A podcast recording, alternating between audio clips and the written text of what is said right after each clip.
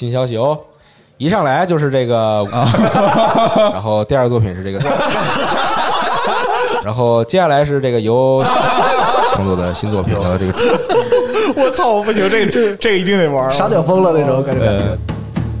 哎呦，怎么死活找不着这游戏呢？哟，张总，我看您这儿忙活一上午了，您搜索什么呢？哎呦，赵姐，昨天我听了集合的新节目，节目里提到一款游戏，他们口音太重，我没听懂到底叫什么。这还不简单？您看时间轴呗，时间轴，我这没时间轴啊。您直接用集合 APP 听节目，一边听一边看，没听懂的时间轴上全有。要是想重听某个段落，轻轻一点就马上跳转，别提多方便了。真能这么好用？那我得下载一个看看。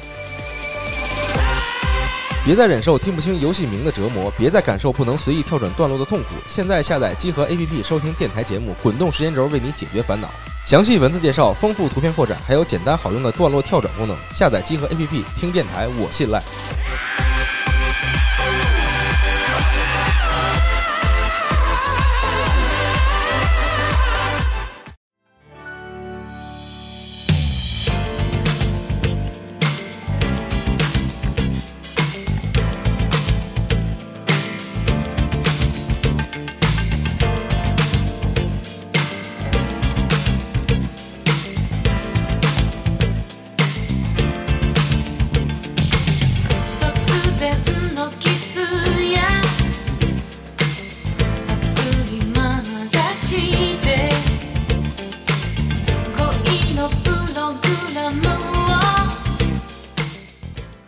大家好，欢迎收听加丢 Pro 啊 Music 专题节目，我是西蒙，我是龙马，我是仲青。哎，是仲青老师的一期专题的音乐节目啊，哎，感觉还有有挺长一段时间没有 music 节目是吧？感觉有两年了吧。自从哦，上次之前是那个博采生老师对啊，来录的那个关于电影音乐工业对啊那个年初的时候，博采生老师还跟我说说说他想那个再啊做最后一期想再做一期收尾呢。对对对对完，对，结果他他也忙了，可能也。嗯。还有个塞尔达的那个音乐节目，还有音乐塞尔达的音乐节目，对对对，还对。有塞尔达有两期，嗯，但是今天咱们要聊的好像也不是之前那个，跟游戏没有任何关系。我现在也不要脸了，我发现啊，大家都都已经认认可你这呃这个设定了，这没这这样吧仲青都不玩游戏，对，根本不在集合没有人对你的身份把你身份认知成游戏对，这只是在外头的一个误传啊。这个完全的一个一个误解啊，对对。今天就想聊一个，我我我觉得咱们从来没做过这么小视角的节目，就是一个嗯绝对微观的一个东西。我就想，就是跟你们聊一个那个一首歌一首歌，嗯就有一首歌，就我觉得片头这首歌，对，就是现在大家听到的这个开头这歌，因为我们出于各种原因，不可能在节目里边把这歌完整的给它放了。大家就是去到处都有，大家可以去网易云音乐或者任何你你自己的那个客户端去搜这个歌，叫做《Plastic Love》，或者你就搜“竹内玛利亚”，竹内这俩字儿搜出来以后，他最热门的那首歌就是这个，因为有很多的那个他这歌名不，它没写成那个英文，他写的是那个日文。看不懂，但是不管是啥，反正他最火那歌就是这歌。Plastic Lab，对对对对，应该就这个。嗯，对，所以呃然后你你大概率，如果你听蒸汽波的话，你可能已经听过这歌的各种变种了，对。但无论如何，再听一遍再来听这个节目，否则的话会会缺少一些趣味。嗯，我不知道你俩有没有这感觉，就是岁数大了以后，人现在就是打游戏也好，听歌也好，心态特别不好啊。就是好多年，我都已经好多年没有对一首就一首歌着迷了，就这种。就像小时候听一个歌，哇，这歌太好听了，完了他妈听半年那种，然后把磁带都给听消磁那种，就这种啊我对音乐特别来是已经很久没有这种对吧？感觉，都都记不得多长多长时间了。嗯而且现在心态变成一啥呢？我我我不知道你打游戏有没有这感觉，我听歌现在就是一副就是一副那个抱肩膀、冷眼旁观的那个逼样，你知道吗？就是，这不就什么吗？不就什么什么吗？就是那种。就是觉得这就什么什么套路或者什么什么风格而而已，然后再不就是听歌单儿，一听一下午，哗哗哗出来完以后，一首歌都没记住，反正就觉得挺好听，反正也也不在乎，我也不在乎，就这种感觉。就这个歌就是久违的这个感觉，我听了这歌以后，然后就疯了一样，就是然后听了很多很多遍，然后把它这相关东西全都查了一遍。我觉得这个就这个这个有点返老还童的那个感觉，所以我就说这个要要 啊要对要珍惜一下，要 cherish 一下这个事儿。我就说咱们咱们来做一个节目聊聊这个歌。嗯，对，嗯，我最开始在一个蒸汽波的歌单里发现了这歌的一个降速版本。蒸汽波大家如果不了解的话，它就是一种，它就是大部分的蒸汽波，不能说所有的，可能百分之八八十以上的，它就是拿一个老歌出来，给它给它变速变调，比如加速升调或者是降速变调，然后就啥也不干，然后就完事儿了，然后加一个大混响，然后就放出来。但是呢，因为这种做法会导致那个歌和当初那个样子差距特别大，嗯，所以就也变成了一种人民群众喜闻乐见的艺术形式，嗯啊，对，一种。我不懂音乐，就是我一直挺好奇，就是有没有懂的人可以稍微跟我说一下，就是蒸汽波到底是个什么东西？因为我听好多的地方在提，之前那个有那个咱们另外的那个电台，对。请到那个老舅来录呃，对。他说他那个也是蒸汽波，对，所以就我就想说这东西到底怎么定义的？就像这个咱们之前录过赛博朋克似的，就是是。到底是个什么东西，每个人都在说。对，这个问题太大了，这个咱有机会可以单独聊这事。蒸汽波这就是蒸折过去了，蒸汽是一个，完美避过了这个问题。我操。对，，感觉像一个政客的感觉。啊，瞬间。就蒸蒸汽就是一种烟烟雾缭绕的感觉，哦，但是这个 wave 就是 wave 就是这个波是一个就是运动，你可以这么理解，一一场美学运动，哦，就是合成器波那个也它就 synth wave，哦任何一个 retro wave 复古波波什么这个波那个波，甚至就是有各种各样的。然后最最早最早的这个说法叫 new wave，就是像 police 那个像 Sting 那种叫新浪潮音乐，这个这个 wave 就是就没什么，所以 vapor wave 是。就是你你需要知道的关于这个事儿的最重要的一个常识，就是它是第一个完全诞生在互联网时代的大的音乐风格。就是所有的音乐风格都有其源流和脉络在前互联网时代，嗯，只有这个就是这个哦风格是一个，就是诞生于互联网时代。对对对对，它本身像一个雨伞一样，就是蒸汽波下面有无数多小分支。咱们今儿聊的这歌，成为了这个蒸汽波里面的一个分支，叫 Future Funk 的一个门户，就是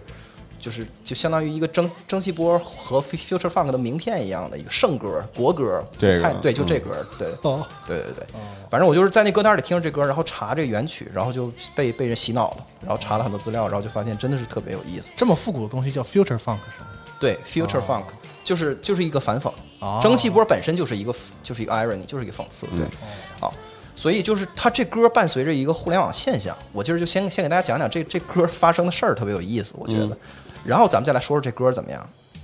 它是一个没法复现的传播奇迹，嗯，就是这歌是一九八四年发行的，这竹内玛利亚当时跟老公结婚生孩子，然后那个复出之后出的第一张专辑叫《Variety》，这里面就有这么一首歌。嗯，这歌当时就出来就凉了。就是竹内玛利亚是在日本是个类似于不能说是王菲，反正也也是比较大的一个国民级的歌手。嗯她一辈子出过四十多首单曲，这个这个单曲是排行榜成绩最差的一首，所以当时最差的当时最差的一嗯首，而且这歌也没有走出国门。他可能当时在单曲榜里排八十多名，但是这专辑是个冠军，就是在专辑榜里是冠军。哦专辑，对，但里面的一个比较失败的单曲，哦。对。哦，对，而且这三十就是，但是出来就凉了，而且整个这个过程中也没有，一直到今天这歌也没有在海外发行，就是一直到今天，好像如果我没我没记没记错的话，Spotify 上搜不着这歌，因为在英文世界里它没发行，就在美国，就没有。对对对对哦对，就没发过，就没出过这个唱片，所以这歌，但是他他在二零一八年的时候，就是在 YouTube 上就是死灰复燃，就像一个幽灵一样的，瞬间爆炸。对，席卷了 YouTube，、就是这不不折不扣的一个死而复生的一个歌，这是一个复活了的歌。对，当时是这样，最早是二零一七年的七月五号，这个一个 YouTube 用户，他叫 Plastic Lover，这明显就是为了这个歌起了个名儿，就他注册了一用户，三无用户，他没有他也没有任何粉丝，他传他上传了这么一个视频，就是这视频里面就是一个静态的图片，大家这时候看时间轴，一个黑白的照片儿，一个白衬衫领结，然后背带，然后带着动人笑容的一个东方少女，但什你也不知道她是谁，你要你你要站在这个英文 YouTube 用户的视角来看啊，这就是一个完全一个陌生的一个小姑娘，是。然后这里面就伴伴随一个这首歌，就是整个这个是一个静态图片的歌，这是英文的这个音乐亚文化社群特别常见的做法，就是就放一个图，因为这歌它不在任何的地方发行，所以你没法传播它，你必须就跟图床一样，你必须得找一个地方先给传上去，然后你才能分享给别人。对，所以呢没处放，于是他们就都把这个他们在黑胶里面或者在什么犄角旮旯地方淘到的一些什什么鬼的东西，然后就都传到 You YouTube 上去。哦对，这歌也是一个就是在千千万万首的这个歌中的一首，所以艺人没人认识，图片是一个静态图片，就这视频没任何变化，歌没人知道。然后四个月里，这个视频被播放了五百万次，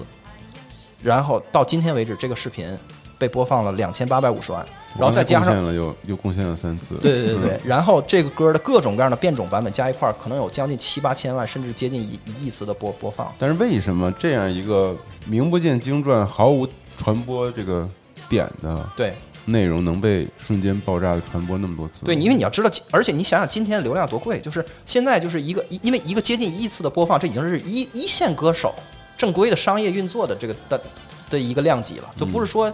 就是，然后你这样一个歌，完全没有任何的主体在在推动，也没有任何市场的预算，这简直不可思议。就是你钱都买不来，说说说白了，你花钱都你都砸不出来。对，所以这个对，就是咱今儿这节目就要试图探讨一下这个事儿，就是能不能在这里面找一些原因。当然也你你也分析一下为什么你也可以说我是强词夺理，因为退一万步讲，我我也可以说没任何破逼理由，你集合别瞎分析，这就是没事，只就是要反推嘛，等于是。对对对。只要你说的牛逼，大事后诸葛亮家都信。上期的那个结论啊，这你先，嗯，这对，就这歌儿，我就说他这死灰复燃之后，他这歌到了如此受欢迎的程度，以至于这歌当初就没拍过 MV，而且八几八八几年那个 MV 还是个新生事物。嗯，是。华纳唱片就这唱这个歌的版版权持有方，居然在一九年五月份给这歌拍了一 MV，哦，就是唱片公司请了日本现在最顶级的导演和非常红的那个女艺人，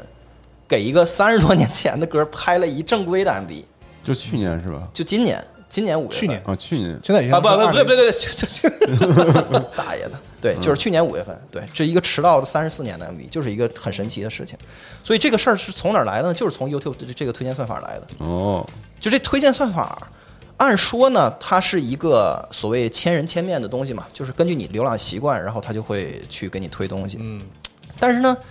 无论如何，你从推荐算法的角度，你也很难解释这歌怎么怎么就能相中这歌。对，为什么？就像一 bug 一样。对，但是 YouTube 确实是一个偏长尾的，就是 YouTube 有这个土壤，就是它会让非主流的东西那个引引引爆传播，就是它有这土壤，在抖音上或者在在一些其他的平台还不一定有这个东西。哦，对，就是我们只能这样去猜测，它无非就是能它能做到极高极高的点击率，嗯，只要极高的重复播放率和极低的跳出率。就是点击率啥意思呢？就是 YouTube 这页面左边是你现在看的这视频，右面有一串儿那个他推荐你的，对对对对对对，嗯，但是哪个最吸引你，你点这是你的选择，他也没逼你，知道吧？嗯对，所以这个时候，这就是这个点击率非常高，才有才有助于它这个这个系统就是增加它更多的推荐给别人的概、对的概率嘛。所以这个脸就这张照片的力量就非常大，哦要不然你没法解释，因为没有人知道这是啥，为什么会人们会点它？对。嗯第二个就是这重复播放率和这种，就是你一听就上瘾，然后你就不愿意暂停或者是跳出，你就然后你还重复播，这这个东西才才会引发这个这个系统的推荐。嗯，就这歌在在一八年、哦对一八年的那段时间里面，就是所有的 You You YouTube 用户就是做做很多那种 meme 图，就是右边这一排全是这一个歌，但是其实是搞笑啊，但是就说就是就是底下一个高高赞评论就说你找你不会找到这个歌，这个歌会找到你，对，就这种感觉就是啊，然后所以它就像一个幽灵一样的，就是破解了这个铜墙铁壁的这个算法，这个事儿就是一个钱钱砸不出来的一个数据奇迹。嗯，对，就是我们今天只能是从一些周周边边角角的，从它美学的角度啊，就什么东西去猜测，猜测对，是但是但实际上这个事儿到底怎么回事呢？也不知道，Google 和 YouTube 他们也不知道啊，对。然后当时这个不就是火了吗？火了之后，版权方就开始删，就开始删帖。版权方就是现在的这个华华纳唱片，他们他们就是收购了那个 RCA，他们有这歌的版权，哦。然后他们就是傻叉，你知道吗？就是他们根本就不在乎，他们也不知道是咋回事儿，反正他们就是他们版权系统就显示出这个他们有歌被人这么这么往上贴着免免费听，就有大量的流量，还不是我的，对，他就先无脑的把这个都给删了。哦。结果结果呢，就是就因为这 YouTube 给他们这权利，就是版权方可以下下架别人的视频，嗯。就是你你只要有我的内容，对，然后就触发了一个叫做史翠珊效应的东西，就是芭芭拉史翠珊早些年的时候，自己的豪宅被人拍了照片登到杂志上，然后他就去告这个杂志，嗯，导致这个就是这个杂志本身没啥人看，但是由于他去告这个杂志索赔这个事儿的新闻，导致这个照片爆炸了，所有人都都去看。就是一个你越扑这个火就越扑越大，越扑越大哦，就引发了一个他妈群众运动。就是你打倒一个，十个新的站起来，就是你封我这个是吧？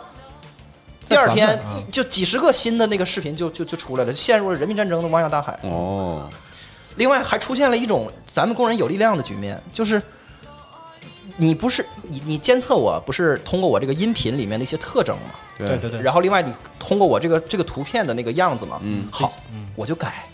我就把这歌加速一点儿，哎，减速一点，我把这脸整歪一点，或者我我弄个别人的脸贴上去，但是大家都想听这歌，大家知道这就是。这人人的眼睛它有那个模式的识别，就是我要是这个图整体是没变化的，我只是把它中间或者调整一下，你还能知道是这歌。嗯，就是就就是，所以这歌的被对这个歌的打击导致了这个歌变成了跟病毒一样，不停的出现变种、变种、变种。哦，这个东西就为他后来成为这个蒸汽波国歌的这个这事儿就打下了一基础，哦就是它引发了人们改变，就是篡改它的热情，变成了一个这么一个东西，变成一个蒸汽波的温床。对，所以就是咱们要说说这个封面儿，就这小姑娘，对，她的名字叫竹内玛利亚，现在已经应该有有六十多了。嗯，二零年的这红白歌会她还上了是吧？对，对我也看了呃，一下。对，今年的红白有，我怀疑和这个也有，肯定有关系，可能有点关系，因为她对。就是她是今年好像我看了一下，是那个出道四十年啊，四十周年。嗯。然后在这个一九年的时候，那个 NHK 还给她做了一个出道四十年、四十周年的一个，就是实际上是跟随她的那个，不能叫纪录片然后他把他呃这个生平中仅有的两次还是三次的这个演唱会的那个画面，嗯。给他剪进去了。其中有一次是她和她老公就是山下达郎，对。两个人一起开的一个演唱会，被这个在日本乐坛称为一个就是传说中的 live，就是那个东西没有出过任何的碟或者什么的。就如果有人看过，那你就是你这个世界上你就是看过了，对啊，没有人知道那是什么样的。就是独一无二的哦只有现场的人才对，然后那个非常珍贵的那个演唱会，然后也被放在这个就是哦 NHK 新出的这个整个这个这个这个嗯片子里。这片子我在网上也搜不到，因为 NHK 肯定拿着这个版权，可对就是是要怎么样。对我也搜过，搜不着。对，而且他在出道四十年，这是他第一次上红白，所以我是觉得他不仅歌不红，其实可能人在作为歌手在日本的那个大众认知里，虽然说他很有地位，但是可能也不是那种我们想象中的那种像是什么滨崎步啊什么是对对那那那样的还达不到那样的那种歌手，所以我觉得他整个这个事件和他今年很就能出来上红白肯定有。关系。然后他那个地位还特别高，就是属于那种 special 的那个嘉宾，他不算红和白任何一方。哦，压轴临近结尾倒数几个节目，对，然后他就是出来给他专门有一个场景，然后让他唱一首，而且他穿一身纯绿色，真惊了。红白歌会他穿一身纯绿的啊，衣服特别逗。对嗯，对，大家可以在时间轴上看到这张照片，就是这张引发了传播的这个照片就是和本人其实挺有还是有一定差距的。对，差挺多的。他这个照片啊，它是源自于一个错误，就是这个单曲的这个原原始的，就是八八四年这个单曲的那个碟的封面是不是照片儿？就是一个土黄色的一个没什么意思的一个一个，这就是一个一个一个图文。但是呢，这张照片是过两年之后的另外一个单曲的那个什么，就是被这个 Plastic Lover 这个用户给错误的选择了，就他就随便搜了一张，然后就贴上去了。他可能也不是错误的，他就是说就是觉得挺好看。找找这个歌手，然后把随便找了一张他的照片，他觉得好看的，然后就放在这儿了。对，而且呢，他还觉得，就就是他还他还不是说特随意，他把这个这个这个图给给 PS 了一下，哦，他把这个对比度变得更强了，然后他把他把整个这个下半部下半部分的这个什么儿 sweetest music 字儿什么全给裁掉了，哦就是。他就使使这个照片失去了那个印刷品的感觉，你看他完全看不出来他是一个什么商业的对对对对，就感觉像是一个特别隽永的一个什么，跟他妈东方蒙娜丽莎似的，干啥呢在那儿？然后他就盯着你一个特别纯粹的一个一个一个女孩子的脸，就是对，就昭和女学生嘛，就对是就是那个整个的那个那个。对对对，就很神奇。然后呢，就是这个这个对比度和亮度调完之后，皮肤更白，之后就给我的感觉，我不知道你们你们有没有这感觉，就是这照片看着不是那么像真人，就不是特别像真人，就给我的感觉有点介于真人和那个和漫画的那个之之间的感觉，就那个哦形状特别明显，明白了。轮廓贼清晰。对，如果你们看到，就是一会儿咱们在时间轴里就神话了，你有点是我，我跟你说，着迷的人都是这样的，他都是对，就是脑放特别大。对对，如果一会儿咱们在时间轴里能看到这个原始的照片的话，你会发现这其中巨大的一个差别。而且这个原这张专辑这个 Variety 的那个封的封面是一个水手服的照片，然后他一个大波浪的那个头发这样式儿的，那个照片如果要拿出来，肯定也没有这张照片这个效果。所以我就想说，这这是一个非常那个什么的一个巧合。对。嗯对，所以呢，这张照片就变成了一个各种魔魔改和 meme 的一个温床，它就变成了一个再创作的框架。在 YouTube 上面，这个脸的中间，就这小姑娘的头发和身体，就是和脖子被保存下来，然后她的脸这部分就开始被人篡改成郭德纲，篡篡改成成宝石，或者是篡改成各种各样的美国的名人。对，然后然后伴伴随着就是因为大家特别喜欢这歌，然后他就把这歌和比如说野狼 disco 给、哦给 remix 在一起，跟这跟那个全都 remix 在一起，因为它这合成进行也很简单，然后往上一贴还挺合适。对，然后这些东西也又引发了很大量的这个传播。对，所以大家可以在时间轴里看到各种魔改的这个照片的样子。对，然后本来大家就是就就觉得挺好，战胜了唱片公司，就就就享受这歌嘛。然后结果本来感觉就是人民战争已经打赢了，结果有一天又他妈被下架了，就是然后这个这个听众就疯了，就不耐烦了，说这没有怎么没完没了的。然后这回看他这个下架视频的那个显示，就不是华纳唱片了，就是不是 Warner Music，而是这个 Alan Levinson。嗯，然后粉丝就说：“你他妈谁呀、然后这个人就，然后根本就没有人知道，没人知道 Alan Levinson 是谁，而且这版权方都不管，你管啥呀？然后这个人当场就被网络暴力了，就是就被哦 Facebook 就被、被被搜的，查的是然后对就就一顿辱骂，就各种。他不是版权方，他可以下下架别人的那个。对，你听我说，就就哦很有意思嘛。就是他是个什么人？他为什么有有就有资格去去去去下架这个事儿？他是一个功成名就，那个已经退休了的一个洛杉矶的摄影师，专门拍、哦拍 portrait，专门专门拍肖像的，很牛逼，拍什么 Will Smith、奥巴马、乔布斯，什么哦这么牛逼 Kevin Spacey，就是你去你去 KevinLevinson 点 com 上面、看这人一生照片拍就就没少拍，啊，但我并不觉得是什么所以那照片他拍的呗。对，就是他是摄影师。当年啊，一九八零年，这个小姑娘就是竹内玛利亚，跟团队去美国拍照片的时候，聘请了一个当时非常屌的摄影师，就是他然后他是那个摄影师的学徒。嗨，哦，那个摄影师说，这他妈给钱太少了，就这唱片公司太抠了不，想弄，嗯没给弄，就给撅了。撅完之后，他说：“嗯，我弄啊。”然后他拿着相机偷摸去接私活去了，哦他就收了更少的钱，然后他给人拍了。拍完之后呢，这个也乱七八糟，也没整明白，就没跟人签合同啥的，这版权也没说清楚。完了这事儿就这么过去了。完了，这他这个照片儿也没有被用在那个专辑上，但是是是就是被被被用在一个不太重要的小单曲的那个单曲碟儿，因为单单曲碟儿的发行量比较低嘛，他当时还挺不高兴，但是反正好就好歹用了。结果他没想到，他这个照片三十多年以后在在网上就炸了，嗯，就这么一事儿。然后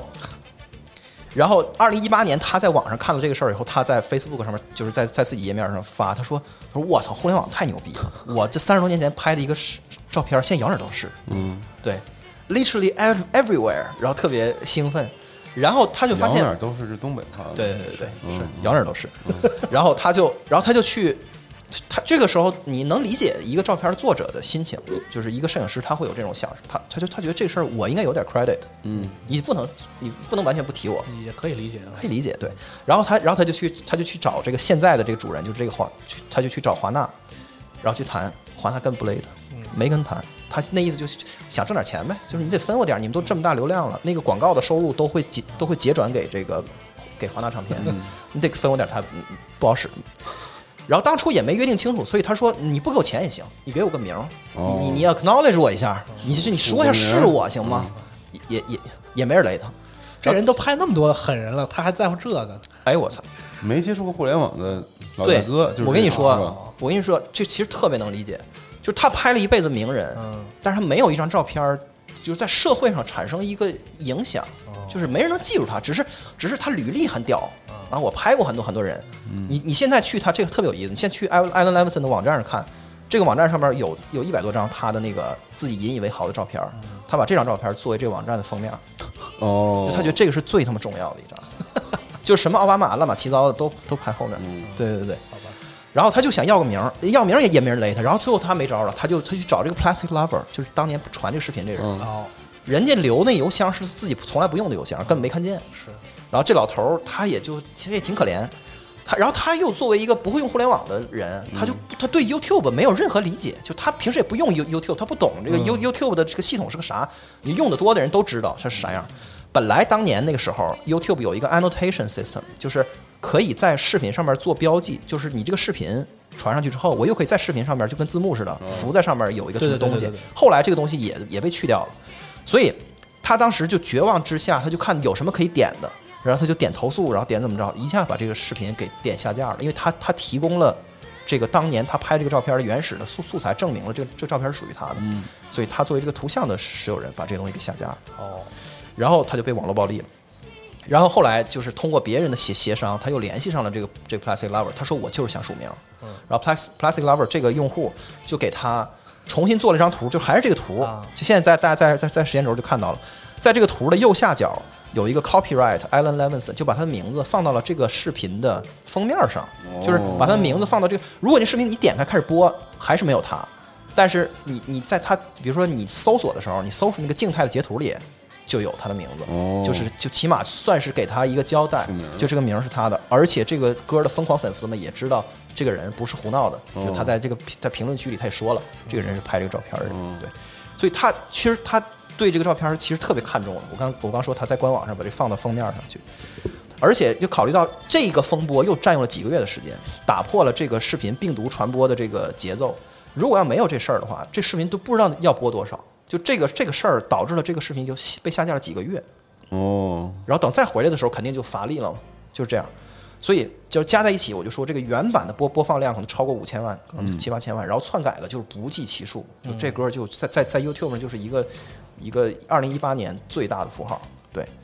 衍生的的的影响就是我说它因为有这个篡改的温床，然后又又它本身是 City Pop，就跟跟各种各样的这个日本老歌一样，都具备一个可以被这个被蒸一下的这个素质，所以它就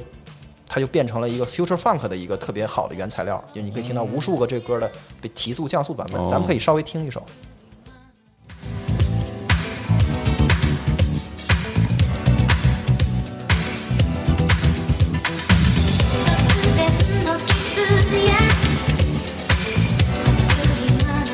加斯胖子的逆子，哎，识货呢，哎。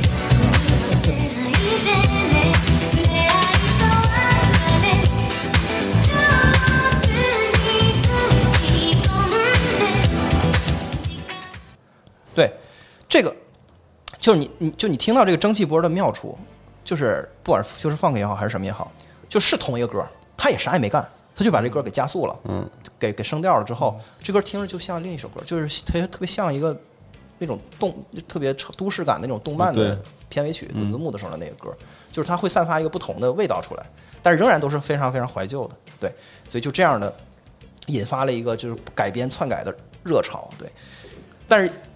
就是接下来咱们咱们要聊一聊这个歌本身的，就从美学角角度来看，就是这歌它为为什么会招人喜欢？嗯，这个是其实是个很难回回答的问题。你也可以说就扯淡，就是不知道什么原因算法就推荐，算法这么狠的推荐任何东西它都会流行的。但是我认为它这歌里还是有一些东西的。但我能发表一个观点吗？你说，我觉得某一个这种热门的东西啊，就是我们无法探究它为什么火的这种东西背后，对，它基本上到了一定的数量之后，再传播出去的量就已经嗯不是它本身引发的对流量了就，一个自我强化的过程。对，它就是疯狂的这个叠加强化的过程。对，而且人们关注这个事件，而不是在关注这个内容本身了。对对对对对，嗯，而且就是事实上也是，就这歌的后半段，就是大家都开始研究这这这小姑娘谁啊，我天！然后就挖出来很多东西，就这个歌最后变成了 City Pop 的一个一个门户，就是就到什么程度，就是现在的这个老歌，比如说比如说山下达郎或者是谁的歌，大罗永一的歌出来，在 YouTube 底下的高票的留言，去清一色的是说这歌太好听了，如果 Plastic Love 能够跳转到这歌就好了。就是大家都是，就是这帮，就是我 默认就是今天的日本老歌在 YouTube 上面作为一个音乐的宝藏，就是大家会觉得说，就是就首先所有人都是从这歌入坑这个事儿 然后所有人都都说这个歌是就是推广最最重要的一个对一个推广大使，就是变成这么一个事儿，对，啊对，接下来咱们就来拆解一下这个音乐，这歌是一个一百零三个 BPM 的一个中中等速速度歌，你有点偏向 disco，但是它仍然大大体上来说是一个 jazz funk，就是有爵士和声和那个特别 funky 的那个节奏特别嗯给劲儿那种无极六兽那感觉的那么一个歌。你这啥形容啊都是？无极六兽，就是那种抽筋拔骨的那个感觉，对，就是你就是你从这歌里能感能能能听到那种 Herbie Hancock 啊、Cool and Gang 什么就 George Duke、Nile Rogers 就这类人的这个就是灵活跳跃的，对小小的贝斯在后面，哎，对那种，哎，特别给，特别给劲儿那感觉，对对对对对，对，就时间有限啊，咱们就是咱们这电台就咱就聊三个特最最最明显的特征，第一个就是它这种脉搏这种律动，这这 groove 特别强烈的切分 groove，大家听我之前节目要知道这个，对，嗯，对，嗯，就是我我用软件把这歌就整个给重做了一遍。就是我就以就是我倒不是说特别认真啊，就是把这个我就比划了一遍，就是大伙儿听一下，我我我现在开始用这个鼓的声音一层一层把这歌给叠加起来，这时候你会听到，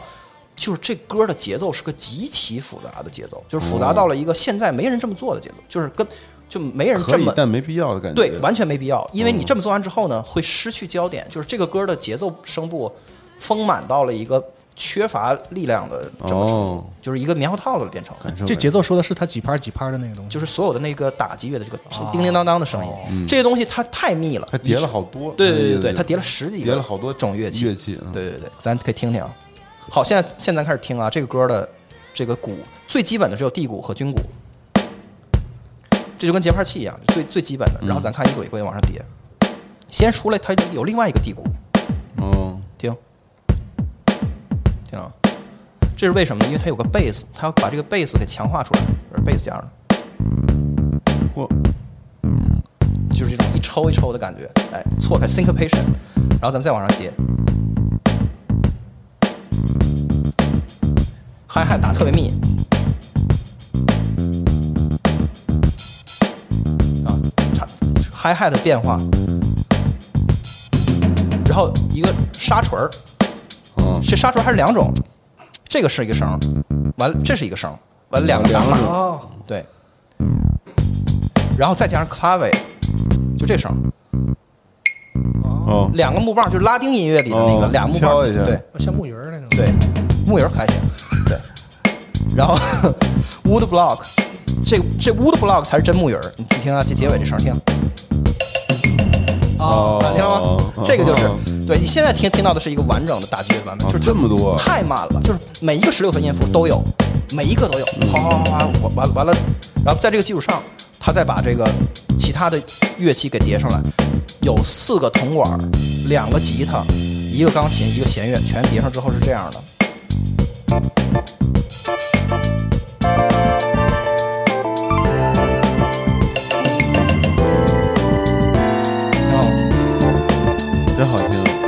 特别 city 的 pop 的感觉，对，苍白的形容词。对，特别 city 的感觉，你说太诚太诚实了，就是这么回事儿。对。对你听他那个整个铜管乐的那种交，就是交织，然后那种感觉，就是你仿佛看到了城市夜色的灯火阑珊，对对对对，就这感觉。因为我在风风吹过这个树叶，在这个城市街道里，有一个少女在那儿，因为我在网上搜这个 City Pop，因为那个钟情刚开始跟我说，我说什么是 City Pop，我也在网上找嘛，什么样的歌算 City Pop，然后好像我看很多人就是就稍微懂一点的人，好像评价说 City Pop 就是一个特点，就是那个编曲特别饱满，特别饱满，特别过度对，然后让他用这种饱满的这种声音来表现你说的那种就是城市中那种繁华和对嗯，对。丰富的那种感觉，嗯。对，但这种感觉咱们一会儿要聊，这感觉到底它是什么感觉？为什么这些玩意儿会让你有城市的感觉？这个玩意儿还是有文化的刻板印象的因素在里面，这很有意思。那接着说这个这个节奏，它就变成一种非常精密嵌套，就好像很多个齿齿轮子一牵一发动动动全身咬在一起的那个感觉。所以，然后这个吉他、小提琴和铜管相互交交叉，有一种那个跟刘三姐对歌那感觉。你听啊，你你就就你听你听你听它这个，咱们咱可以听一下这歌结尾这部分，嗯，听啊。当当当当当，当当当当，对吧？有呼应的那种感觉。对，此起彼伏。它这个铜管是这样，你看，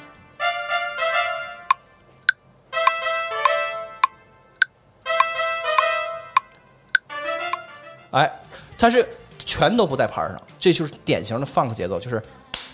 呃，哒哒哒哒哒。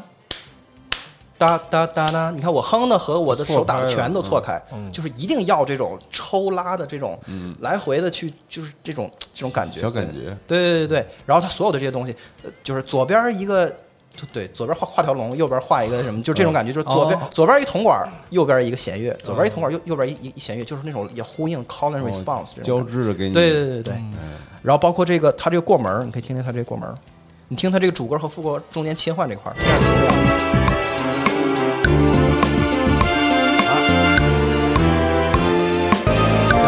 就是你点头，就是你点头点头点头，突然是抬头的那一下出来了。啊，一二三四，四正好是卡一下，栽一跟头那感觉，就是他们就是玩这个东西玩特别特别的丰的丰富。这个东西确实是可以说在今天，就是现在你去去听 Billboard 排行榜那些大歌，都不全部都舍弃掉的东西，就是曾经的。美国的那种西海岸的非常饱满的那种呃，就是华丽的、奢华的那种摇滚乐的和 funk 啊，和整个就是黑人音乐的那个繁繁复的传统，嗯。现在都被认为是多余的、冗余的东西。哦，就是它缺，就是这个东西的好的的不好的那的那一另外一面儿，就是它失去重点，就是你听到是一个失焦了，对你听到的是一个特别满的一个东一个东西，它没有那个直指人心和能够带着你强烈的舞蹈的那个东西。现在的音乐必须得有那个。但它很有氛围啊，对对对对对它有一种感觉，对，就是要这感觉。所以这 City Pop 其实今天就变成了一种作为感觉的音乐。对，嗯，然后。然后第二点就是它和声非常美，这个东西呢，就是我就不在这块儿，就因为时间宝贵，我这边打一打一广告，因为我自己就是做了一个，就是专门聊音乐的播客，叫不在场，就是大家可以在我的网站上，就是三 w 点不在场的拼音，不在那个连连客人不在不在，连客是聊美剧的，我跟我媳妇儿就玩票嘛。嗯这个我就是想认真点儿聊，就专门聊音乐，就像就像今儿这节目，但是比这个更更变态，就是更更对更枯燥的去抠这些事儿。嗯对，就是大家可以在那个节目里面去听我讲这歌的和声的这个变化。嗯就山下达郎这是个天才，就是他这歌整个那个色彩的流动，就是你会听到，就简单说一个，就是他这歌本身。是他媳妇儿为了写一个他能唱的歌，就是你他本人的演唱会，他也会他也会翻唱这歌。嗯，然后他为了写出这么一歌呢，他就用了一个最最简单，就整个这歌就在一个八度里，就是拉哆拉哆来咪嗦咪来哆拉，然后就副歌就是哒哒哒哒咪嗦啦咪嗦啦，就是全都是拉西哆来咪来哆拉，就是特别短，就特别短，这歌极其好唱。然后呢，所有的这个句子全都是重复，拉哆来拉哆来咪嗦啦咪嗦啦，就感觉像机器一样。就这歌啊，这个情感它不是通过那个特别悠长的那个大旋律线条，没没有那个。就是一个特别简单的一个重复，哒哒哒哒哒。但是呢，山下达郎在后面垫着的那个吉他，是一个，就是你听着这个旋旋律是这样，但是它的背景前景是这样，背背景已经完全切换成另外一种色彩，所以它有一种流动的色彩的感觉感，觉。非常非常牛逼。对。flow，对对对。对，这然后最后就是就是说这歌是一个重复，就是我觉得这个是他这歌流行的一个基础，就是它虽然非常老土，但是呢，它有一个特别强烈的 loop bass 这种重复性，就是这歌从头到尾这节奏没有大的切换过，一直就是跟棉花套子一样，就是咚咚咚哒咚咚咚，就是一直没完没了，这七八分钟九分钟一直是这样。这个东西是很当代的，就是现在的音乐都是拿鼓机做，这歌特别像鼓机做，但实际不是，是就是乐就是素质很高的乐手一轨一轨的叠上去对对对，但是听着特别像鼓机，特别像机器做的，对，对，然后那确实都牛逼的乐手，对，就很牛逼的乐手。然后他们做出的这个东西，反倒契合了现在人们喜欢的这种非常重复性的、重复没完没了、重复的音乐。对，所以就是这个歌实际在 YouTube 上流传的那个版本是一个九分钟的版本，就是把这个歌的前奏复制四遍，就是主主歌好就真好听，唱三遍，咣咣咣就站三遍，哦最后把这歌声给拉成一个九分钟的九分钟的一个对夜店版本。这歌当当年出单曲的时候就出了俩版本，一个是正常四分钟的，还出了一个夜店就是夜总会跳舞版本，就是这九分钟的这歌，传播的是这个九分钟的歌。哦，大伙儿就说说这歌感觉，就是我看一评论特别逗，他说这个歌啊就仿佛是 GTA 的那个，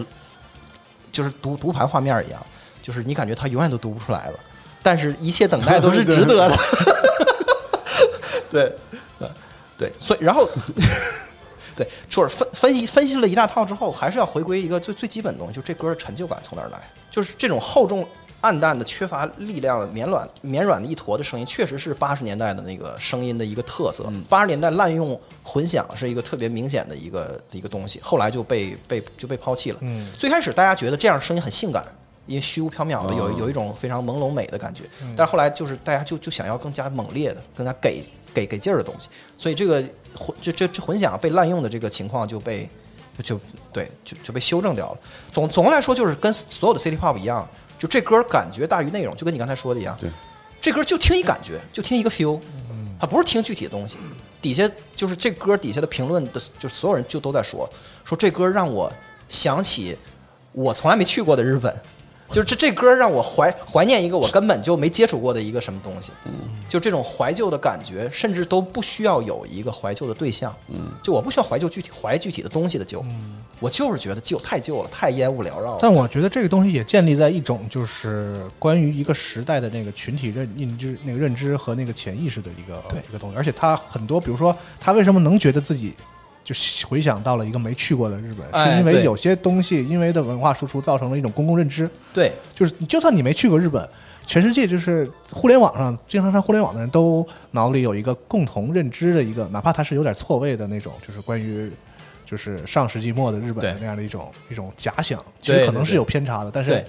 不知道为什么大家都有一个共同的那样的一个对啊 一个印象。还有动漫啊，还有就是日本的电影啊，对对所有的日本的游戏啊，所有的的的的这些东西，我觉得这就是文化强国就是这样的。但是这种曲风的复古，并不是从二零一八年因为这个歌火了才变得更火的。对，它是就是 City Pop 本身是一个完全过去了的一个运动，咱们一会儿就要聊这个事儿。哦 City Pop 的大主题就是城市化浪潮，就是城市化浪潮对对大都市生活的那种向往，然后追求享乐，然后我解放我自己，就是我受够了这就日本人受够了这种压抑的集体主义，我就是要解放，我就是要自由，就像我要活得像一个美国人一样。说白了，说难听话，是的就是我就是要活得像一个美国人一样，怎么了？就这意思。所以，然后而而而就而且这歌唱的这个意思，Plastic Love 说塑料的爱，就是其实爱情都是假的，是爱情都是假的，这个说法就非常的旧。爱情他妈当然是假的了，我操，这还用说吗？我的意思就是说，这这就是一种非常就非常不当代的东西，就是啊仍然有那个纯真的底儿在那儿，哦就是你为什么会受到伤害啊？那不还是就是就是曾经你心中的爱爱情是那种美好而浪漫泰坦尼克号一样的东西吗？就是这个意思。所以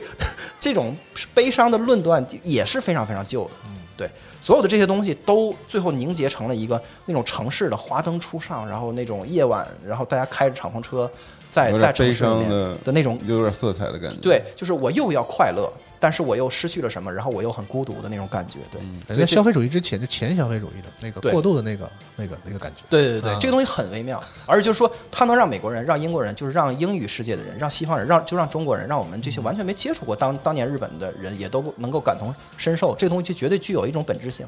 对，就咱们这块儿就要聊一聊 City Pop。我是觉得可以大概分两个脉络来聊，一个就是这个文明，就是这时代，就是时代的变化。先别聊音音乐，然后咱们再再来聊这个音乐语言的变化。先说这时代，City Pop 其实是个特别糟糕的音音乐分类。我们知道，就是音乐分类啊，本来就是媒体发明的东西，它不是一个很周密的东西。我说我说 Brit Rock，你说你说英伦摇滚是啥呀？它在声音上没任何没有任何的可以说提出来的英伦摇滚的共性，没有，就是英国的年轻人一种非常反叛的一种声音。对，那 City Pop 也是一样，它就是一个很糟糕的一个非常空洞的标标签儿，但是它指向的那个东西呢是什么呢？就是一个时代，就是七十年代到八十年代的日本的那个经济开始蓬勃腾飞的那个过程中，纸醉金迷的泡沫时代。对泡沫经济前就是前泡沫经济时代到泡沫经济顶峰的这个过程中的，呃，所有的那个日本的那个新出来的新生的音乐就都叫 City Pop。哦，对，所以基本上从七十年代中后期开始，这个繁荣就开始了，集体主义就松松懈了，大家就是觉得，我靠，我们这就二战战败之后的整个那个阴霾，就是那种那种被人支支配的那感觉，就是大家急不可耐的想把它给摆脱掉，想想要砸碎它。我们想要富足的生活，我们想要就是我有我我想找回我自己，对，但是那是什么样呢？这这是大是个大灾问。就是是我们现在牛逼了，现在索尼当年索尼的那个人们对索尼的仰望，绝对不比今天大家对苹果的那个仰望差。是，日本变成一个非常性感的国家，就是大家就是就是那个就是消费也也就也就也特别猛，出国各种买买房子、买地、买 LV 包，对，大家这个时候大家就把视视角投向美国，可是那个年代又没有互联网，就是大家就是日本这一代人对于美国的理解是空白的，就是哦，美国是最好的、最繁华的，可是它是什么样子呢？没有，你能接触到的就是美国的文化输输出，就是大大就是就是星球大战，就是这些大片儿、音乐这些东西。音乐对对，所以这个时候你看到这个这一批的新生的日本的音乐人，就是长头发，特别散漫，然后拍的照片都跟披头士和滚石似的，然后把把衬衫的扣子解开仨。然后特别颓废的坐在一起，然后然后又又又特别美，看就看着就是特别就是全方位的从他们的衣着和行行为所有的东西都在模仿他们印象中的那个白人的样子，就是非常激进的抛弃传统，然后摆脱这种压抑的气氛。对，我觉得这个就是一个大的时代精神，没有这个东西是没法直接诞生 City Pop 这种音乐的。嗯，对。但是呢，这个里面的一个大误会就变得很有意思，就是日本的这个东西是一个消费主义的浪潮，它不是就是美国六七十年代是就嬉皮士文化，那个是反消费的，那是就这些都是骗人的。嗯，我们要回到自然，我回什么最淳朴的东西，什么这都是资本主义骗我们的。对，你可拉倒，资本主义太好了，好吗？我操，我太爱资本主义了，就是。对，我就想要消消费，我就喜欢城市的这种灯红酒绿的感觉。对，它跟跟美国就是前后脚的那个那个东西是完全相反。错开的，就是错开的，就是实际上他们就是在这个美国的那个大的东西、庞大的美国里面提取了他们就想要的那个东西，然后就把这个当成繁华的现代化的生活方式，然后对那个东西充满了憧憬，然后这个就变成了一鸿沟，就是我们想要这东西，可是我又不知道它是什么样子，就造成了日本的一个就是黄金年代，就是所有的文化的工作者，不管是音乐还是做动漫的，还是写书的，写什么挪威的森林，就是我们就是就这帮文艺工工作者，他们就来大显身手，把大家对富足的那种自由的生活给填满。嗯，对，最终就出了一这么一个四不像的东西。嗯，就是这 City Pop 出来，嗯，其实并不像美国，它没有任何意义上像美国。你把它拆稀碎之后，你发现它音乐语言是完全是像美国，但这歌出来完全是日本。特日本，这我觉得这就是一魔法，嗯，这就是魔法，就是日本的日本的这个艺术精，就是创作者们的这个就这帮精英的神奇的能对，力，不光是音乐，对，很多的行业其实日本都有一种神奇的，对，这就是魔力，我觉得就没就没法解释，可能也对绝对不不是刻意的他们就是随着自己喜欢的东西在做，然后产生了这样的这样的东西。对，然后包括包括你看那 C C City Pop 这唱片的封封面，也是也是这帮人大显身身身手的时候，那个就是如此缺乏原创性，但是却变成了一个视觉的宝藏。就是它这东西本身就是就是彻头彻尾的模仿。你看那个 City Pop 的那些封封面，椰子树、敞篷车、哇蓝哇蓝的天空，然后那个喝鸡尾酒，然后坐在游泳池边上，就这些意象简直就肤浅疯了，简直就是就不堪入目。对，并不是真实的美国，是那个好莱坞片场。对对对对，特别但是迈阿密根本他美国本来美国也不是这样，就没有任何地方是这样，就是他他们对现实进行了一个歪曲和抽象，你知道吗？就非常牛逼，对对，然后就是。对，这跟跟跟这个歌整个的主的主主题也是也是相类似的。这个歌是那个梅艳芳翻唱过，就是有一个叫《寻爱》的版本，你就搜梅艳芳《寻爱》，就 Plastic Love 这首歌对，，就这首歌。哦，对，所以这歌它没法不让你想到香港流流行乐的黄的黄金时代。，City Pop 是不是全有一个那个广东话版本？非常怀疑。对对，就是大就是就这块儿可以给大家稍微听一个别的例子，就是林忆莲有一首歌叫《三更夜半》。这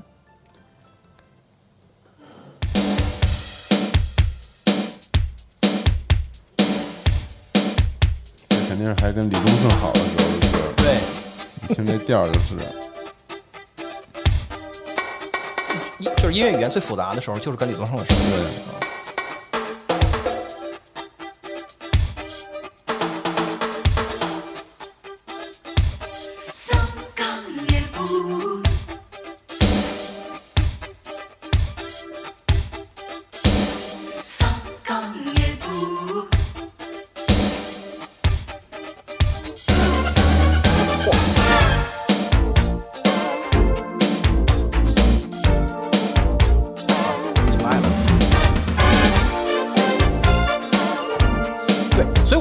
东西它不不是说只在日本，或者说是日本变成了一个策源地，然后很快就传染到香港，就是到就就辐射到周边地方。就是现在我们说这 C City Pop 这个味道，如果你你放下对日本这个事儿的执念的话，你去听那个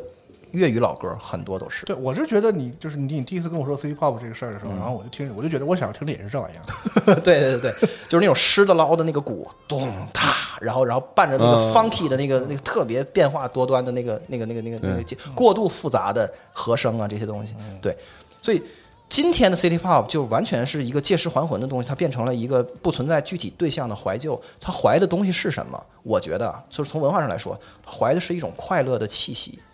就是那种明亮的色彩，那种繁荣下的那种个人的欲望，是一种非常朦胧的温暖的那个感觉。所以这个东西不能说它没有，就是说你没有去过八十年代日本，并不耽误你能能够感受到这种情绪情怀那种情绪。对，今天是完全是一个特别特别清晰的时代，那种朦胧的暖洋洋的感觉，确实是一个很吸引人的东西。对，所以是这个乐观气息的这种就 positive 非常积极的，然后非常追追求享乐的这种感觉。其实它有一个，就变成一个三三级跳的一个传承，就是美国二战胜利之后，他们就特别快乐。这个东西呢，然后马上他们到越战的时候，他们就颓了，就颓的不行不行了。嗯，这个时候呢，就被谁给接过去了呢？被日本人接过去了。嗯，就这这一种气息被保留到了日本去，然后日本这边又颓了。嗯，颓完之后，到互联网的时代，被人就是用蒸汽波用拼贴的方式，被蒸汽波又复活了，就又还又还回到英文世界里面，然后现在又传播到整整个世界。这个东西就是一个文化被装在一瓶子里，被人拿来拿拿去的这感觉，就好像一个文明的火的火种被人被人传播一样。就有点像什么呢？就是美国黑人音音音乐和摇滚乐的关系，他也经历了一个就是出去又回来的过程。美国的黑人因那种原始的、叛逆的那种非常性感的那种脏兮兮的，然后但是挑动人欲望的那种原始的 blues 啊那样的声音，最开始在美国的白人那那块儿是禁忌，就不能做这种东西。但是那那东西太好听了，然后就被谁给发现了呢？当个宝呢？就是英国人。嗯，英国人拿了以后，我说这他妈太牛逼了，然后就就出现了就克莱普顿这波人，嗯，然后对，就变成了就就变成了滚滚石 Beatles 这帮人，这帮人，然后又杀回到美国，然后就是血洗美国的排行榜，就是英国这这个史称 British Invasion，叫不列颠入侵，叫不列颠入侵，就说这一波，最后发现就是其实就是美国来的这些东西，然后又还给到美国了，就是这出出海加工一下再拿回来，但是就是一种气息的传承，就它就像是一个文化基基因一样，就是你传你传给了别人，然后别人别人过了多少代之后，他就传给了你，非常微妙的一个东西。成长和孕育，对，所以整个我刚才说的这个东西，对，就是在竹内玛利亚这个这个人本人的成长过程中，也能够得以佐证。竹内玛丽本人是一九五五年生在日本的岛根县，岛根县在哪儿啊？不知道你也不知道不。知道。据说是一个海边的一个小非常小的一个县城。他家是一八七七年开始做旅馆生意，也也就也好几代了。然后他是六个孩子里排行老老三，但是就是现在那个他他家那个小旅馆变成了一个圣地，据说是啊，但我没去过，就是哦圣地巡礼。但是到那块儿以后，那个并就是并不会有竹内玛丽出来给你端盘子或者什么之类的，并并不会。回头咱们去一趟。对，就他从小就就是竹内玛丽本人从小就对美国充满向往。就是他接受采访的时候，他就说，小学几年级的时候听到那个在广播里听到那个《Hard Day's Night》那歌，就是 Beatles 的《哦 Hard Day's Night》那歌，他就说就被震撼的不行。他说这他妈太好听了，然后他就就开始去学钢琴、学学吉他，我怀疑从他他爸那一辈儿，就已经他们家就崇洋媚外。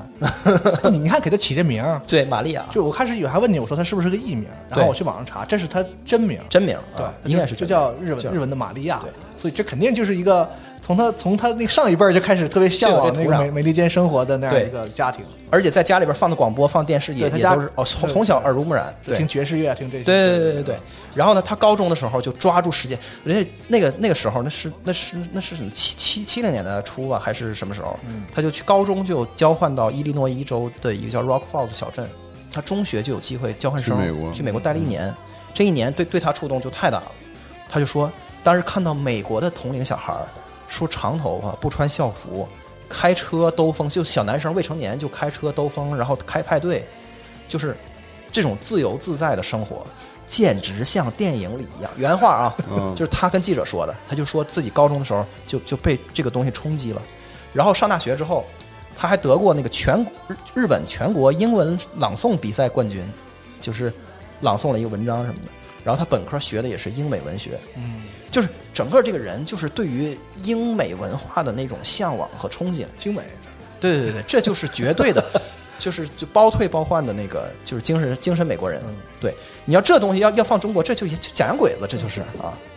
对，包括他偶像时候的人设也是这样，就是他就是一个在综艺节目里边就说英文，标英英文确实说的好啊，说说确实特别好，对，就是就这么一个。对，但是他他偶像生涯他特别不快乐，就是他自己从小听这些东西，他就想成为他偶像一样，嗯他想当一个真正的音乐人。结果他发现，在日本的这个娱乐的行业里面，就是在电视娱乐行业里面，他就永远是那个在边上那个，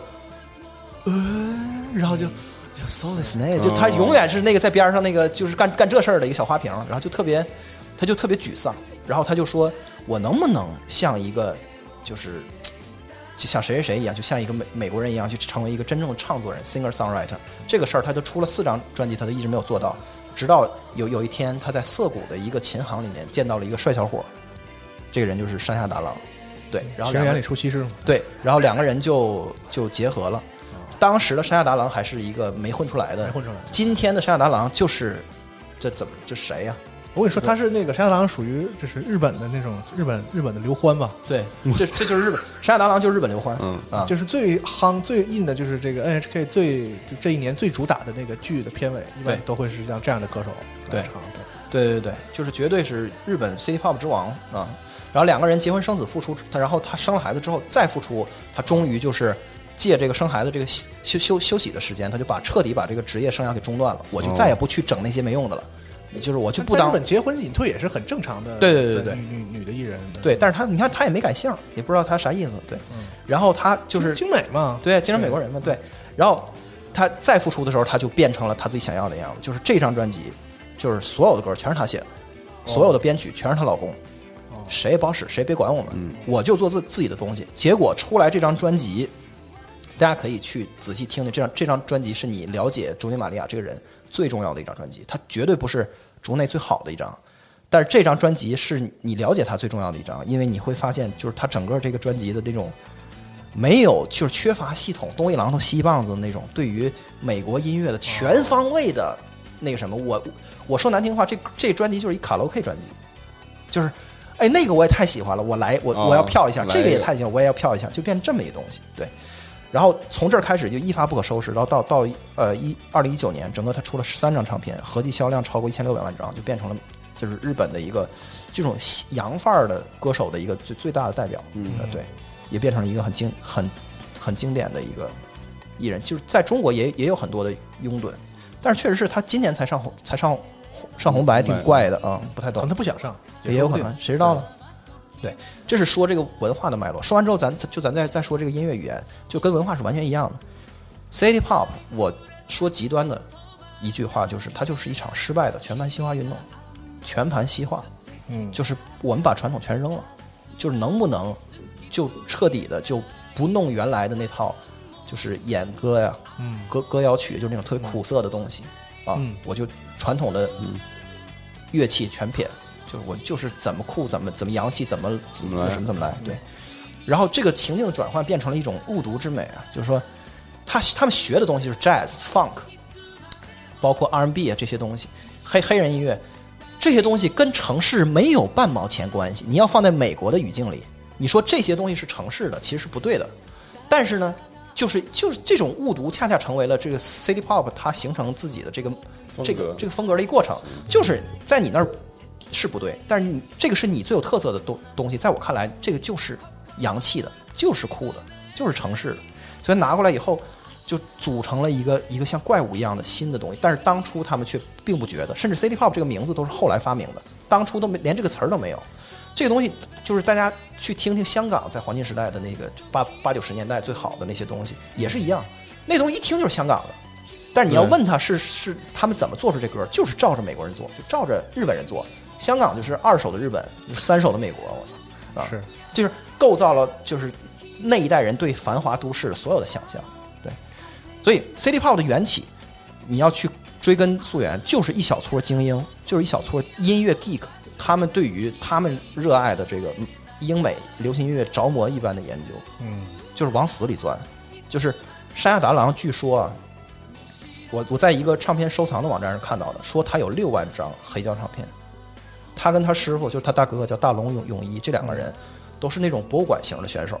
就是哦。他们对于美国的音乐，就是那种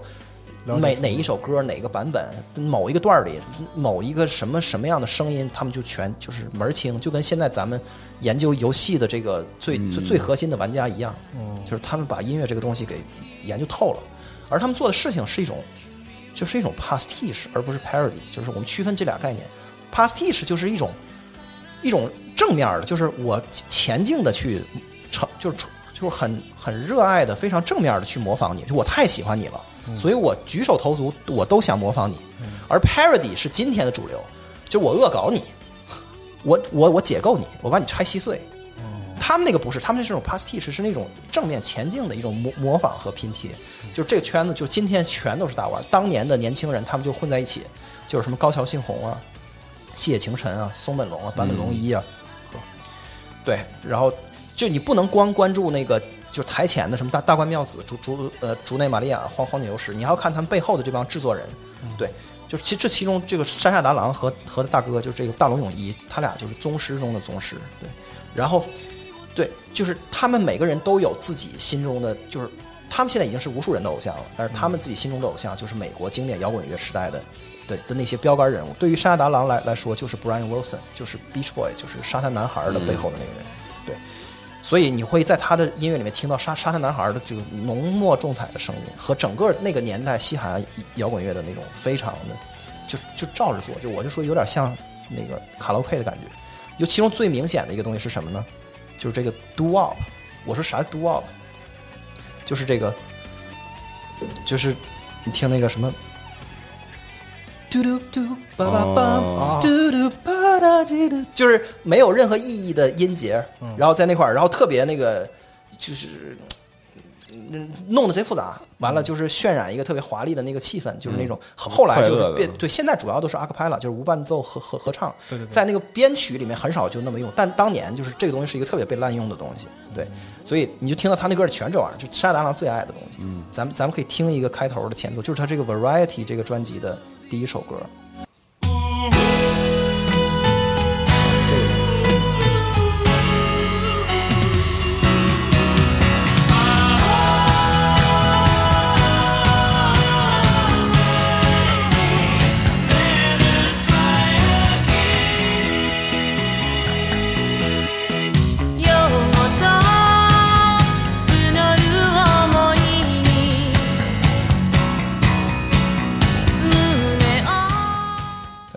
对，你能就能听到这歌的这种热情洋溢的那个感觉，就杀男孩那感觉。好，咱们再来听听一个这个歌，对，光听前奏。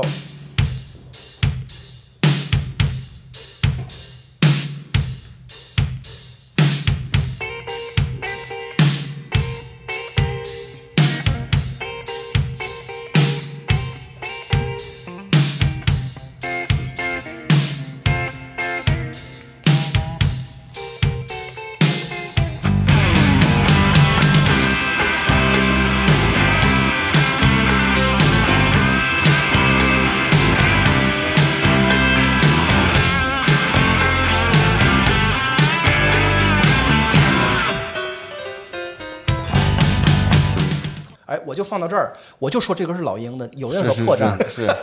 不是？他那个词儿不出来，你我这这他妈简直了，这就是。然后这歌出来以后，居然是，对，居然是竹内玛丽的歌，不可思议，简直。我就说呀，就是这种这种，就是你要学一个东西学到这个程度，嗯，基本上可以移民了。我觉得，就是你也很难说是模他确实移民了。就这就就这 他感因为我看那个纪录片里说，他家好像是在美国，就是他有一个住住的那个哦大 house 就是在美国啊也有来日本回来是工作，对是吧？啊，他两两口子好像都在美国常住。那他不上不上红白也也挺有道理的，不知道。对，然后就咱时间紧迫，我就不给大家放了。大就是大家可以听一下，他这个专辑里还有一首歌叫《One Night Stand》，就是一夜情。嗯，我们就说这整个整个 City Pop 就是女性解放是一个特别重要的主主题。就是他歌里面，他有一歌叫《Oh No Oh Yes》，这个意思就是说，就是我不能跟你在一起，这是不伦之恋，但是我又太想跟你在一起，就是就就好就这一会儿啊对对对对，我想跟你好一会儿，全都是这种。对，大家可以听听这个《One Night Stand》一夜情这首歌，嗯，然后你听完这歌，你马上你就再听一首老鹰的《Take It to the Limit》，这就是就是精神错乱的感觉，就是精神错乱的感觉。无缝连接。对对对对，就是 Variety 这张专辑，我说它就是个票友专辑，就是美国音乐的票友们做的。可以理解为一个向美国音乐的一个致敬的一个那种对对对那种东西。对嗯，但是跟其他琴行的小伙子们不不同的是，人家真的是学到家了，就是学到骨子里去了，就学到了一定程度了啊。对，所以你刚一听，你感觉这不就是一个美国的拙劣的模仿吗？但是实际不是，就是他模仿到这个程度之后，他就这个东西就变成他的了。就我觉得这个是他很有模仿是模仿，但不拙劣是吧？对，他不拙劣，啊真的是模仿。对对对对，所以你你在这张专辑里面听到一个百分之九十八八九十成熟的那个 City Pop，这个时候你你就还你还能听到那个嗯明显是在学人家的影子。嗯等到下一张专专辑就完全就是他们自己就融会贯通了，就已经对。哦所以我说这张专辑是了解他最重要的唱片，就 City Pop 最好的标本，就听到这些 Eagles 声音啊，Toto、Steely Dan、Journey，就是这些美国经典摇滚乐、西海岸摇滚乐的这些声音。后后来人们给就给给这些歌起一名叫游艇摇滚 （Yacht Rock）。就是听这歌就跟、跟他妈在摇在游艇上，其实其实也不是，就是听着就像是在电视上放的那种，请您欣赏里面的人，帅哥和美女哦站在游艇上面的那的那个样子。哦是这个意思就是对对对对，就是游艇摇滚，包括这种就是所有的这些声音汇集到一块儿，我们看到了一个绝对绝对崇洋媚外的，是这么一个。我还以为这名字有什么戏谑的意思，就是好像你们坐着游艇在美国边上走了一圈 不，是 并没有登陆的那种感觉的意思。对对对对对，所以就是就是就说到最后，我就说，给我的感感触特别深，就是我我到今天，我觉得我对日本缺完全缺乏了解。我日本的动漫我也不看，就是，但是就是这种精神美国人做出最日本的音乐，这种情怀你是你是这个是真的是有同感的，啊，真的是，我觉得就是震到我，来自精美的共鸣啊。对对对对，就是太华丽了，对，就是首就是分两头说，就潮流肯定是时代精神的显现，就是那一代人整个的日本人对于这种美好生活的想想象和期待就被这帮人给给填充了，就是他们就是填充的这个东西就跟现实无涉，就是他们做他们做了最重要的事情是什么呢？没有把真实的美国，没有把真的洛杉矶，没有把真的纽纽约和什么什么三三 Diego 给拿过来，他们拿学了人家那样做出来东西是他们自己的，对，是一个完全日本的东西，这他太牛逼了。对，就是他们有一个丰富的工具和语言，然后他们在这空间玩出了自己的东西，变成了音乐，变成了漫画，变成服装，变成时尚，变成所有东西。第二个就是这个美学和自我的关系，这对我来说真的是让让就让让我思考很多。就我觉得日本的流行乐和韩国其实是一个很有意思的呃硬币的两面。对，K-pop 和和和 City Pop，咱不说 J-pop 啊，就说跟跟这个 City Pop 比，它两个东西有一个共同点，就是把美国的精华拿过来弄。嗯，K-pop 其实比 City Pop 还狠。是但是他俩的区就是他俩的那个那个艺术观上是截然相反的两个东两个方向走到极致。K-pop 是什么呢？就是我提炼萃取完美的刻板印象，嗯，就是音乐美国现在最火什么，我们就做那个东西，把那个东西做的比美国还还极端。美国美国出 trap，我们现在就是疯狂 trap。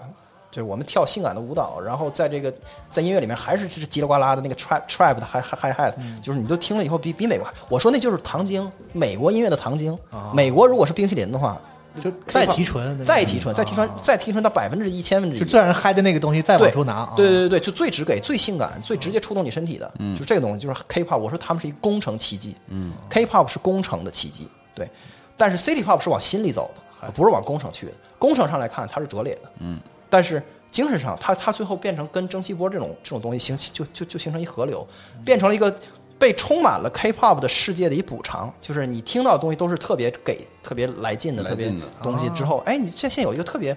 松软的一个特别暖洋洋的一个东西，一个特别走心的东西，舒服，对对对对，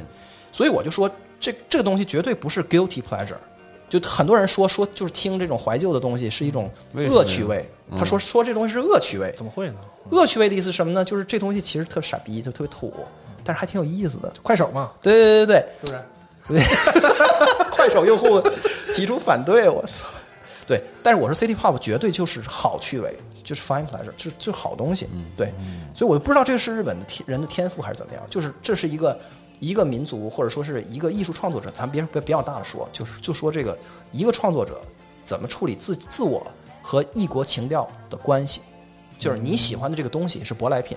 是外面的东西。嗯，其实我们之前学，包括做设计，有时候去看一些日本大师做的东西，就是他们会非常注重自己的传统，但是又结合了西方的一些是非常牛逼的一些技巧技法，然后整理出自己的一套理论来。对，就是他们在各个领域确实都有这种。我其实之前好多次想尝试，能不能有机会，就是讲一讲这个。哦但是我觉得这这是不可能说清楚的事情，说不清楚我觉得也没有必要是去把它说清楚。但是就是确实，就比如说今天这个音乐，它就是一个典型，对啊，太典型了。日本消化美国、产出自我的一个对啊文化成结果的一个对啊，典型。我说一比喻，就是我们老老想当文化上的皇冠上的明珠，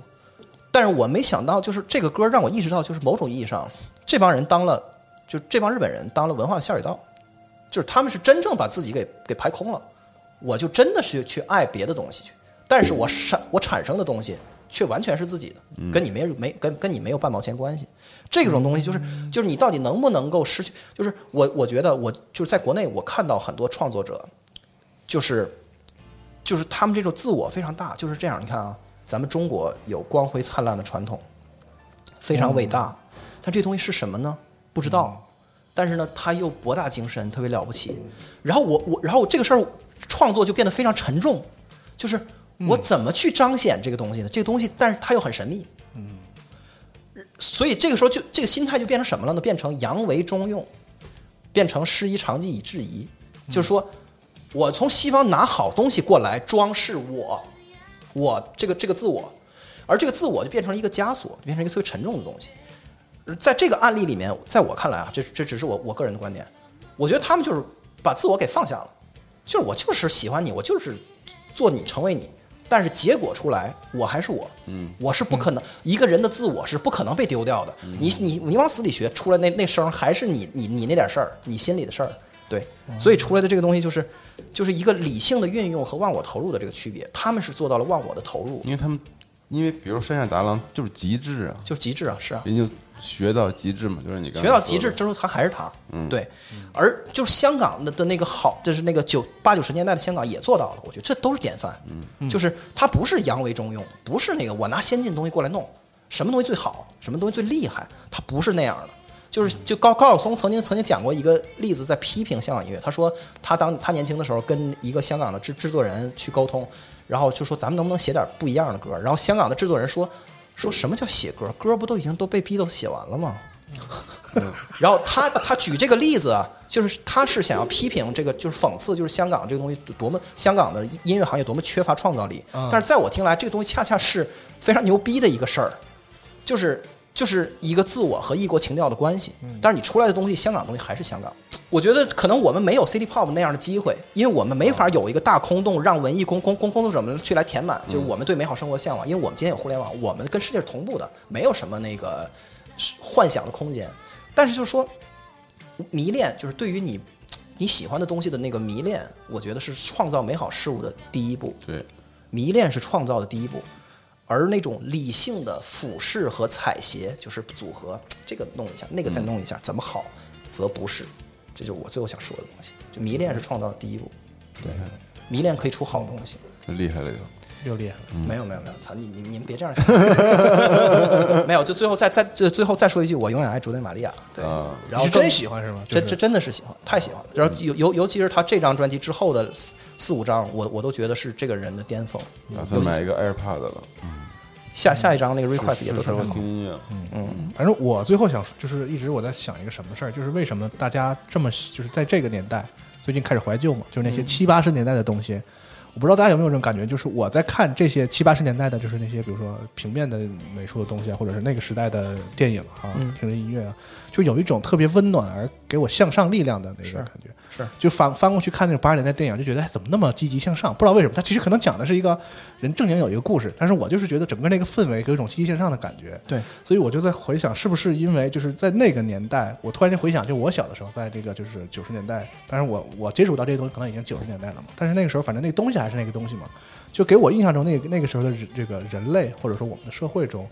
可能我不知道是不是中国特有，因为咱们刚改革开放就是头十年那时候就是特别向上，就那个时候社会上所有的人都觉得未来是特别的好，是，就像那个这个就像七八十年代的日本人觉得就是而且明天一定是更好。我们一定就是为什么学美国？因为就是说那是好的生活，而我们一定过得上那个生活。对就是日本，就是再过多长时间，就是我们的未来，幸福的未来就是那样的，所以他们去讴歌这个东西所以我觉得九十年代的时候，我在看，